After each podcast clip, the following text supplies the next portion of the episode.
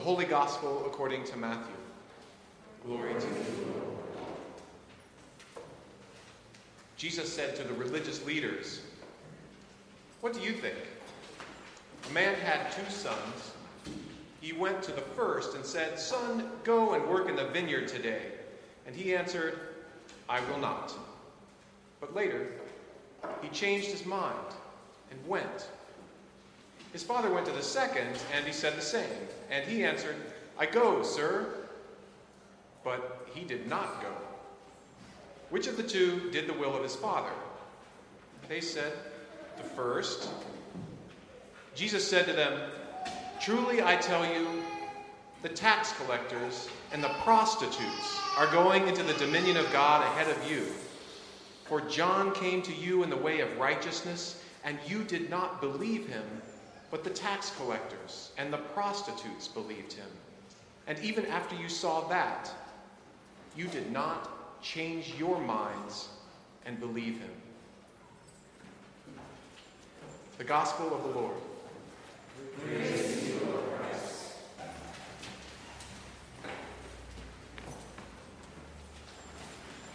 The trees that make up the pews that are now holding our bodies had already grown to maturity before anybody else in this room had been born.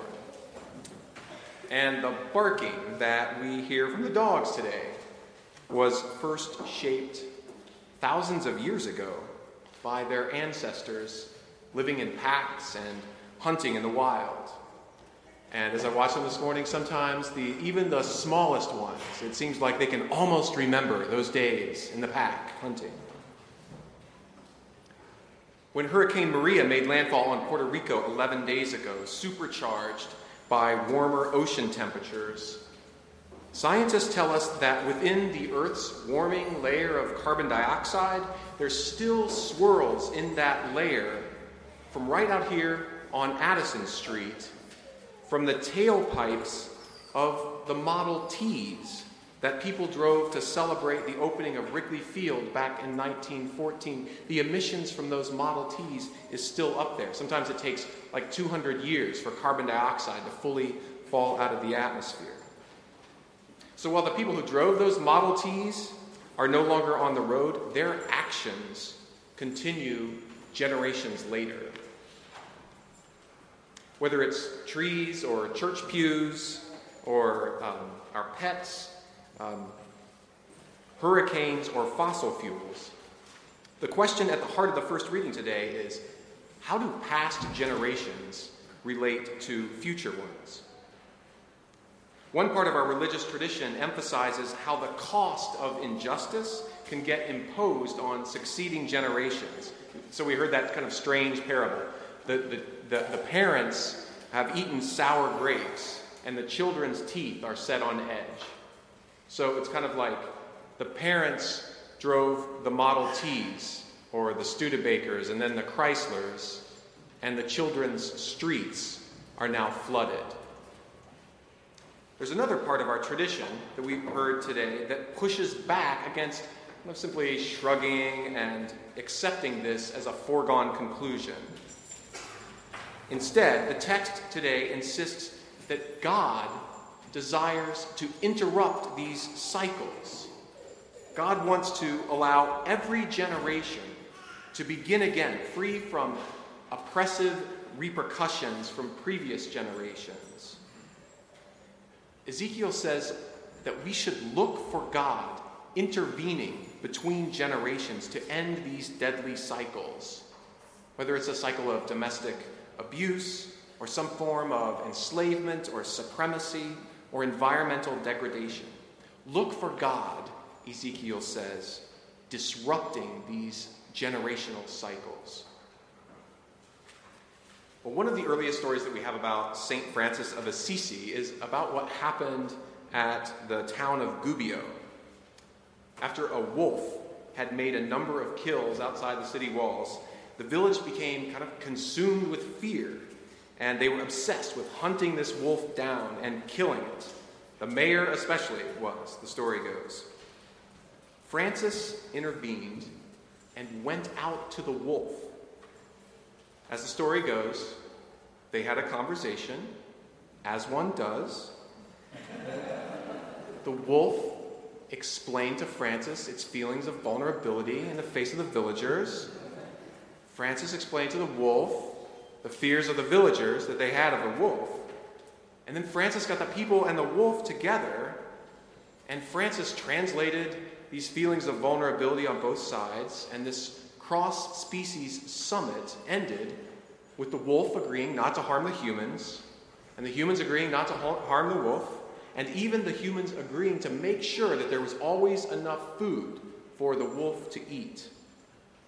So the story says that for the rest of the wolf's life, the wolf and the villagers lived in proximity and peace, with the villagers coming to celebrate and cherish this wolf, their former enemy, who was now their neighbor. Well, sometimes you'll see this wolf show up in icons of St. Francis, and I was actually surprised, happily, to see the wolf on the cover of our church bulletin this morning. And sometimes in the woodcuts or the pieces of art, there's actually, you can see St. Francis and the wolf sealing this agreement, hand shaking paw. Well, hundreds of years later, 1872, when the old church in Gubbio was being renovated, under a slab in the churchyard near the foundation, so the story goes, they discovered the skeleton of a large wolf. And so today, that skeleton rests inside a carved stone grave within the church. We could easily see this as just one more kind of cute story about a charming, uh, animal loving eccentric. And those are nice stories too, aren't they? But this is also a story that speaks to a central Christian theme that God hears the cries of all the vulnerable ones, all of them. And when we turn in reverence to those places that are fragile and vulnerable, we will encounter God's power rising up to heal us and to free us from the patterns that harm and enslave us over generations.